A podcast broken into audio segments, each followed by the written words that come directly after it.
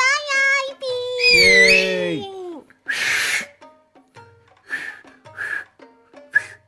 はい、行きますよ前ー。出てたねえっと、今日は、はい。日本語にも同じ言葉はあるんだけど、はい。意味全然違うっていうやつ。ああ、そういうシリーズね。そういうシリーズ。はい。えっと、はい。ちび、ちっちゃいな。おい、ちび。ちが、ちび、え、ちびちび飲むな。ぺんぺんするとこ、しお尻、えー。ち。びっていう。えー。へえ。それは、じゃあ、でも、なんか人前でお尻っていうことないもんね。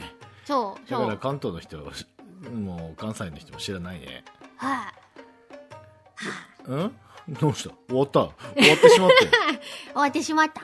ちびぺんぺんっていうのじゃああ。ー、いや、なんか、ちびとは言うけど、もうあちびっていう言葉でほ方言は知ってるんだけどじゃあ日常的に使うかって言ったらそこまで言わなかったなんていうのあのちょっとバカにするって言ったらあれだけど、うんちょっとふざけた感じの時に「もうあたの大きいお尻が邪魔でしょ」みたいな感じの時に「あもうデカちびよ邪魔でしょデカチビなるほど矛盾がそこで生じてるわけね ナイチナイチャー的にはそこで矛盾デカチビデカチビそしてこの人はでかいけどデカチでかい人のがチビだっていうことがデカチビなの かどういうことだみたいなことそう大きいお尻邪魔でしょ」じゃあ小さい人の小さいお尻はチビのチビチビっていうわけだそうえーちっちゃいお尻はなんかあんまり言ったこ言われてるの見たことまなあいなまあ、今のは適当に俺が言ったことは気にしないで